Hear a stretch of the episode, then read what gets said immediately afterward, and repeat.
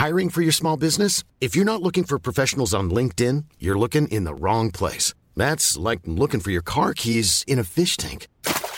LinkedIn helps you hire professionals you can't find anywhere else, even those who aren't actively searching for a new job but might be open to the perfect role. In a given month, over 70% of LinkedIn users don't even visit other leading job sites. So start looking in the right place. With LinkedIn, you can hire professionals like a professional. Post your free job on linkedin.com slash people today. Ryan Reynolds here from Mint Mobile. With the price of just about everything going up during inflation, we thought we'd bring our prices down. So to help us, we brought in a reverse auctioneer, which is apparently a thing. Mint Mobile unlimited premium wireless. Ready to get 30, 30, bit to get 30, bit to get 20, 20, 20, bit to get 20, 20, bit to get 15, 15, 15, 15 just 15 bucks a month. So, Give it a try at mintmobile.com slash switch. $45 upfront for three months plus taxes and fees. Promo rate for new customers for limited time. Unlimited more than 40 gigabytes per month. Slows. Full terms at mintmobile.com.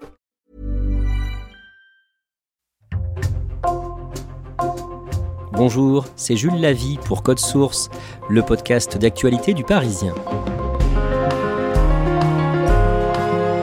La réforme des retraites a mis en lumière la difficulté pour Emmanuel Macron de gouverner sans majorité absolue à l'Assemblée.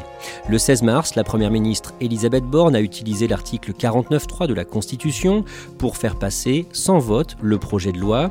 Et quelques jours plus tard, le 20 mars, une motion de censure déposée par un groupe centriste, votée par 19 députés républicains, a failli renverser le gouvernement, motion rejetée finalement à 9 voix près. Code Source refait le film du 49.3 sur la réforme des retraites avec deux journalistes du Parisien, David Doucan, chef du service politique, et Olivier Beaumont, en charge de l'exécutif.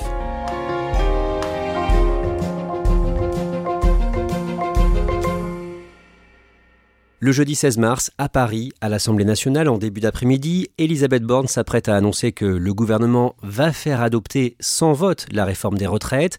La première ministre est à la tribune, mais elle ne peut pas commencer à parler. Une partie des députés de gauche, de la NUP, chantent la Marseillaise et brandissent des pancartes. 64 ans, c'est non.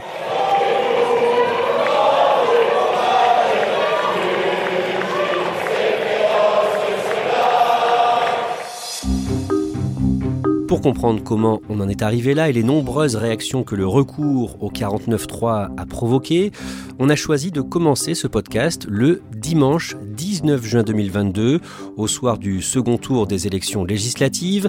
Un peu moins de deux mois plus tôt, le dimanche 24 avril, Emmanuel Macron a été réélu président avec 58,5% des suffrages contre 41,5% à son adversaire Marine Le Pen. David Doucan, problème pour Emmanuel Macron, il n'a pas la majorité à l'Assemblée nationale. L'enseignement principal, c'est l'entrée en masse des extrêmes.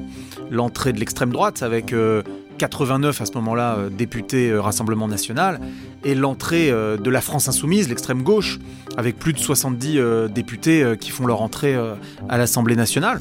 Il y a les socialistes qui sont un peu plus d'une trentaine, les communistes sont là, les écologistes également, donc une gauche qui résiste bien, et une majorité composée de trois blocs, Renaissance, Horizon et le Modem, mais qui est une majorité relative. Et ils ne sont pas plus de 289. De leur côté, les républicains sont 61. Olivier Beaumont, est-ce que dans les jours qui suivent, Emmanuel Macron envisage de former un gouvernement de coalition avec eux? La nouvelle composition de l'hémicycle l'oblige euh, en effet à devoir s'associer encore plus qu'il n'a pu le faire lors du précédent quinquennat avec la droite. Concrètement, comment ça peut se passer Notamment en nommant euh, une de ces figures à Matignon. Une hypothèse est lancée, celle de Catherine Vautrin. Alors, le grand public ne la connaît pas forcément, mais c'est une des figures de la droite, ancienne vice-présidente de l'Assemblée nationale, présidente du Grand Reims. Elle est reçue à l'Élysée, elle déjeune avec Emmanuel Macron, ça va très très loin dans les discussions, les négociations, mais ça finit par échouer parce que toute l'aile gauche de la Macronie est vent debout et dénonce notamment les anciennes positions de Catherine Vautrin, notamment à l'époque du mariage pour tous. Donc pas de gouvernement de coalition. Du coup, que cherche à faire Emmanuel Macron vis-à-vis des républicains? Bah, Il doit quand même envoyer des signaux. Déjà en renommant certaines figures anciennement de la droite à des ministères importants, régaliens. Gérald Darmanin est reconduit à Beauvau, Bruno Le Maire à Bercy, Sébastien Lecornu prend la tête du ministère de la Défense. Et puis il va aussi essayer d'aller sur le fond, d'essayer d'aller chercher des, des compromis texte par texte avec les républicains. Il annonce l'intention d'avoir un grand texte sur l'immigration. Il annonce aussi une grande loi sur la justice et évidemment ce fameux serpent de mer qui avait été évoqué pour la présidentielle, une réforme des retraites. concernant les retraites, en effet, Emmanuel Macron a promis pendant la campagne électorale de relever l'âge légal de départ à la retraite en le faisant passer de 62 à 65 ans. La réforme que je souhaite mener, c'est d'augmenter l'âge légal progressivement, comme on l'a toujours fait d'ailleurs, avec un système de trimestre progressif, mais donc de mener cet âge légal jusqu'à 65 ans. Pendant son précédent mandat, une première réforme des retraites a été adoptée le 29 février 2020 via un 49.3. Elle est ensuite suspendue puis abandonnée pendant la crise sanitaire. David Doucan, cette fois-ci, Emmanuel Macron veut aller vite et il veut faire passer la réforme dans le cadre du projet de loi de financement rectificatif de la sécurité sociale. Qu'est-ce que ça veut dire et pourquoi ce choix? Le choix du PLFSSR, projet de loi de financement de la sécurité sociale rectificatif, permet l'utilisation d'un temps d'examen encadré et limité. Le calcul politique à ce moment-là, c'est de se dire, il faut que ça aille vite, parce que si le débat devait durer sur plusieurs mois, six mois, comme ça peut arriver parfois, ça donnait du temps euh, à ses adversaires pour euh, une mobilisation longue, puissante. Donc si ça peut être difficile moins longtemps, c'était le calcul à ce moment-là. Est-ce qu'il y a une autre raison? Depuis la réforme constitutionnelle de 2008, le gouvernement n'a le droit qu'à un seul 49.3 par session parlementaire, sauf pour les textes budgétaires. Donc, passer par un texte budgétaire permettait de pouvoir utiliser le 49.3 sans griller la cartouche. À l'automne, les syndicats sont reçus à Matignon par Elisabeth Borne, mais ils estiment ne pas avoir été écoutés. Tous les syndicats de salariés se prononcent contre cette réforme, y compris David Doucan, le syndicat réformiste CFDT dirigé par Laurent Berger.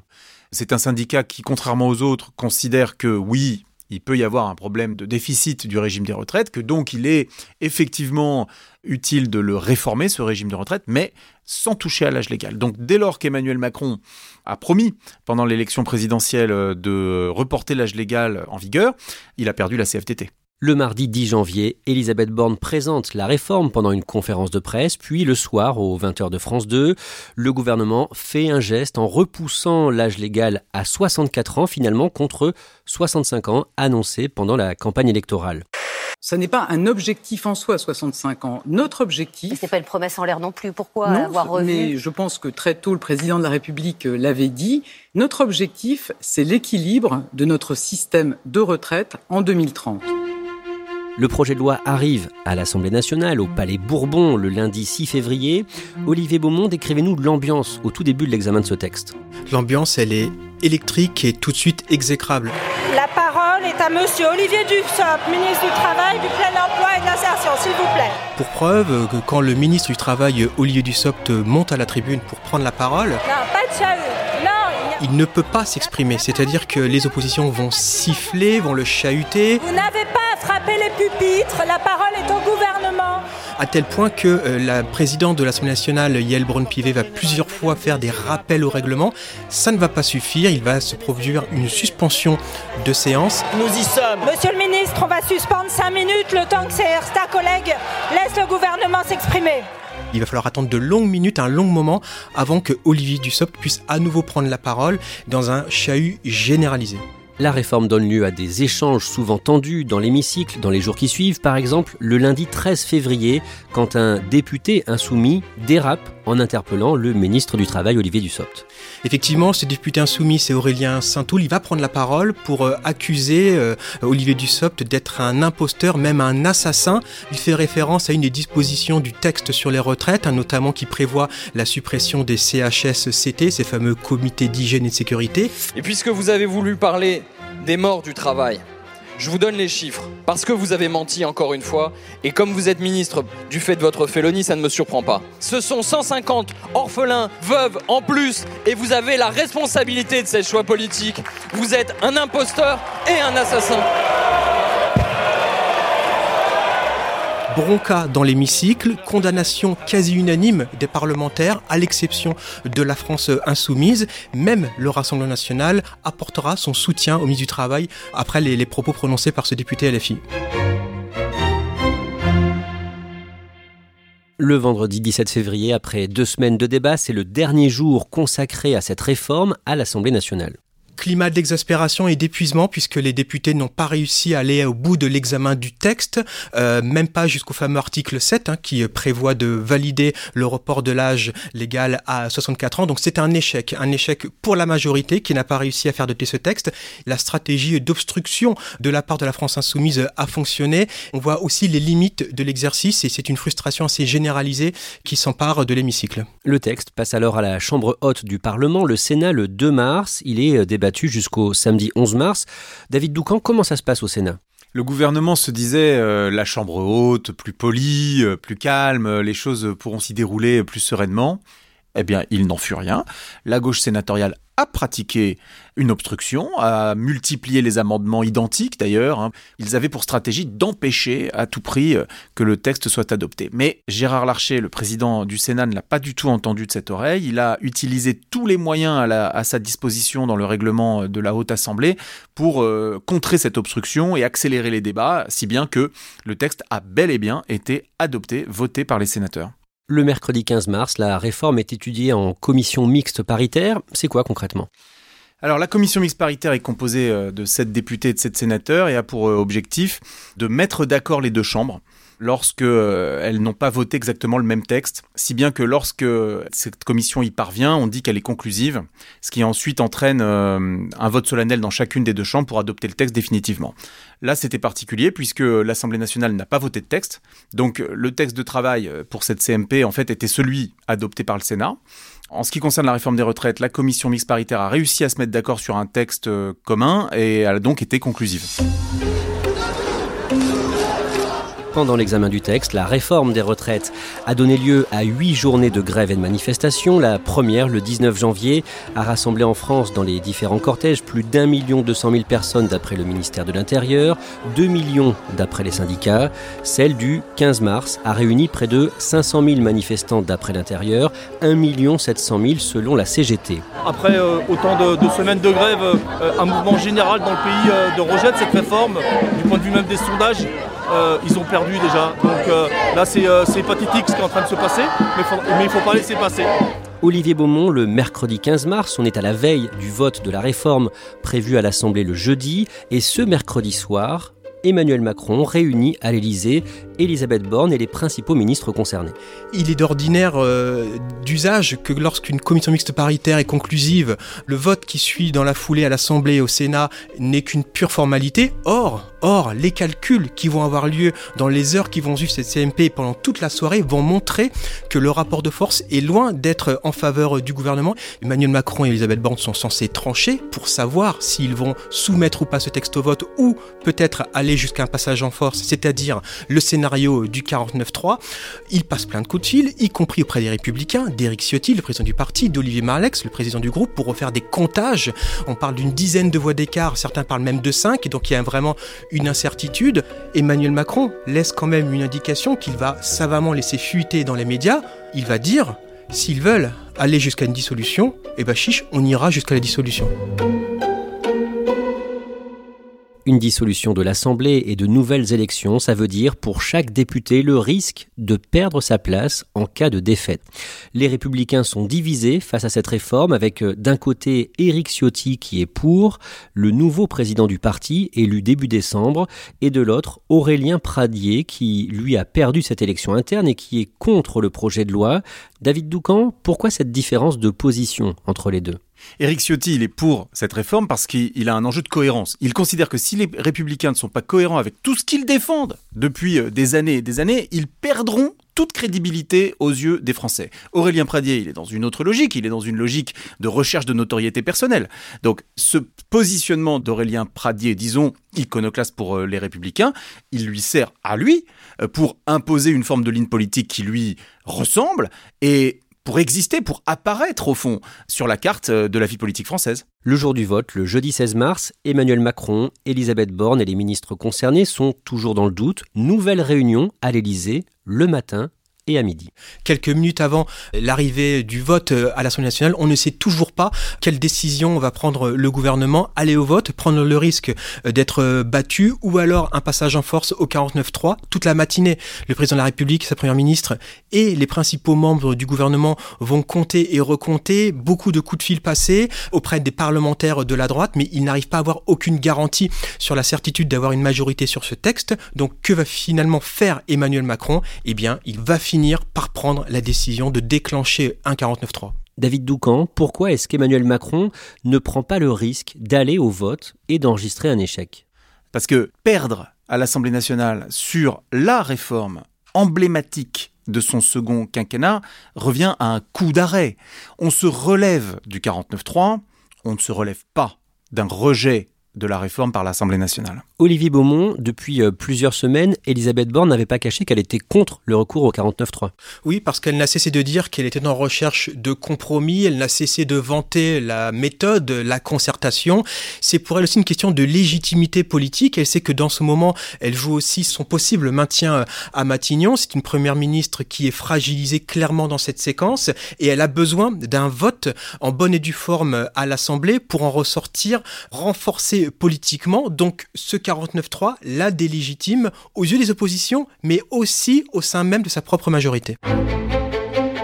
Peu après 15 heures, Elisabeth Borne monte à la tribune de l'Assemblée nationale et après avoir attendu la fin de la Marseillaise qu'on entendait au début de ce podcast et après que les pancartes soient baissées, elle annonce donc le recours à l'article 49.3 de la Constitution qui permet l'adoption d'un texte sans vote au Parlement. Sur le fondement de l'article 49 alinéa 3 de la Constitution, j'engage la responsabilité de mon gouvernement sur l'ensemble du projet de loi de financement rectificatif de la sécurité sociale pour 2023, modifié par l'amendement de coordination communiqué à l'Assemblée nationale. Olivier Beaumont, comment réagissent les députés dans l'hémicycle en fonction de leurs opinions? Les députés de la NUP quittent l'hémicycle en hurlant et les députés du Rassemblement national, de l'autre côté, se lèvent, ne quittent pas l'hémicycle, mais par contre dressent le pouce en bas. C'est une façon de condamner la posture du gouvernement. On n'avait jamais vu dans l'hémicycle de mémoire de parlementaires, et y compris de journalistes qui ont l'habitude de fréquenter les travées du Palais Bourbon, on n'avait jamais vu une ambiance aussi électrique et aussi même délétère euh, dans cette enceinte. Une partie des députés macronistes euh, du mouvement Renaissance, donc, sont eux aussi en colère. Pourquoi? Parce que eux aussi euh, ressortent fragilisés de cette séquence. Ils vont en circonscription, eux ils entendent aussi ce que leur disent leurs électeurs. Et qu'est-ce qu'on va dire derrière quand, euh, après avoir dit pendant des semaines, mais non, on n'ira jamais au 49-3, on trouvera un compromis et obtenir une majorité, pour eux aussi c'est une situation d'échec dans leur propre circonscription.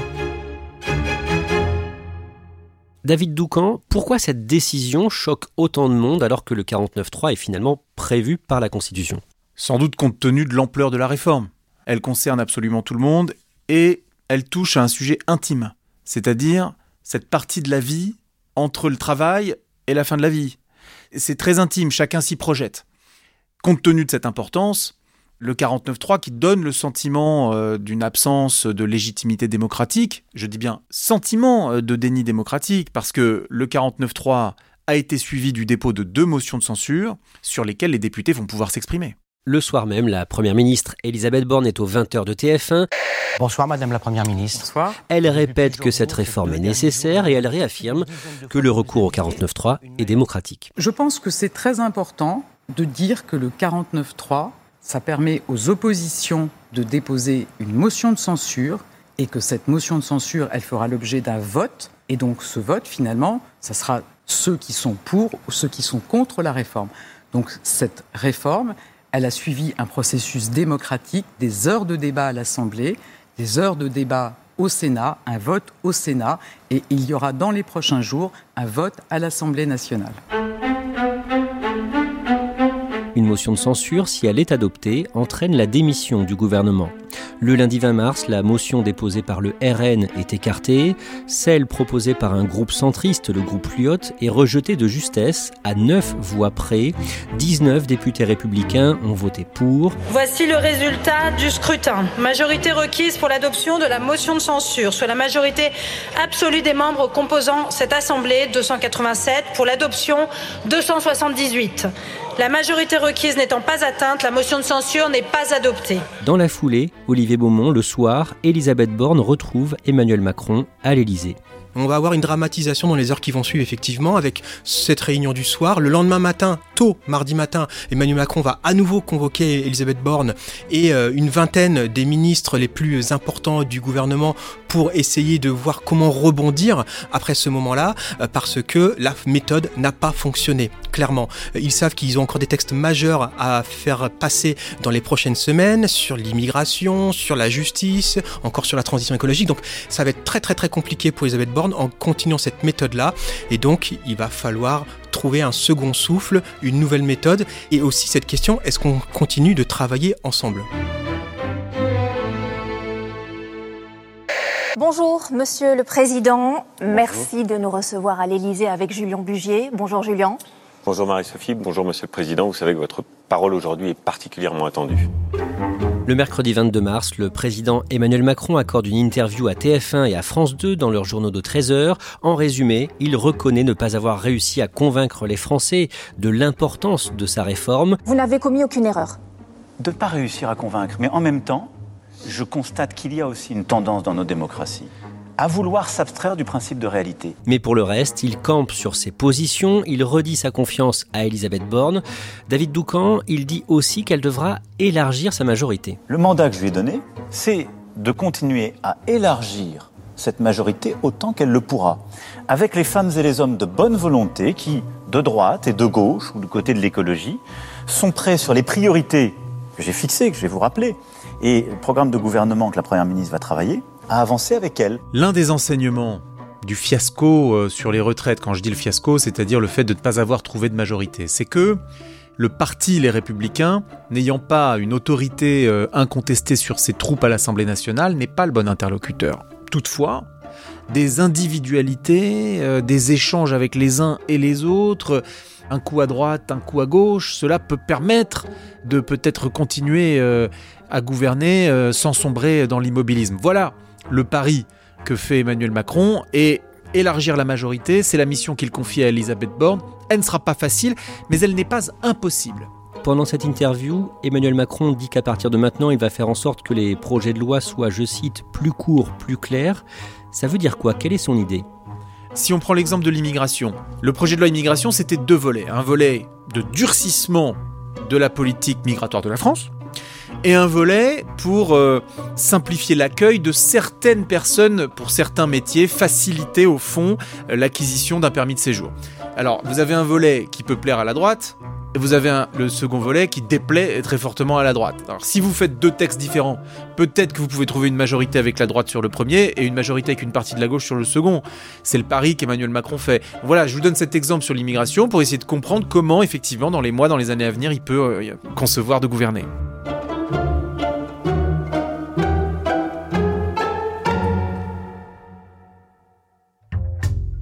Merci à David Doucan et Olivier Beaumont. Code Source est le podcast quotidien d'actualité du Parisien. Si vous aimez Code Source, n'hésitez pas à nous le dire en laissant des petites étoiles ou un commentaire sur votre application audio préférée. Vous pouvez nous suivre sur Twitter, at Code Source, ou nous écrire source at leparisien.fr. Cet épisode a été produit par Raphaël Pueyo et Thibault Lambert. Réalisation Pierre Chaffanjon.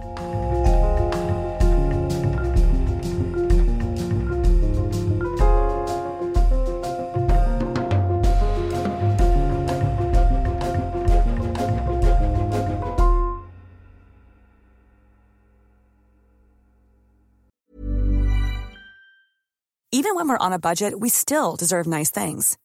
Quince is a place to scoop up stunning high-end goods for 50 to 80% less than similar brands.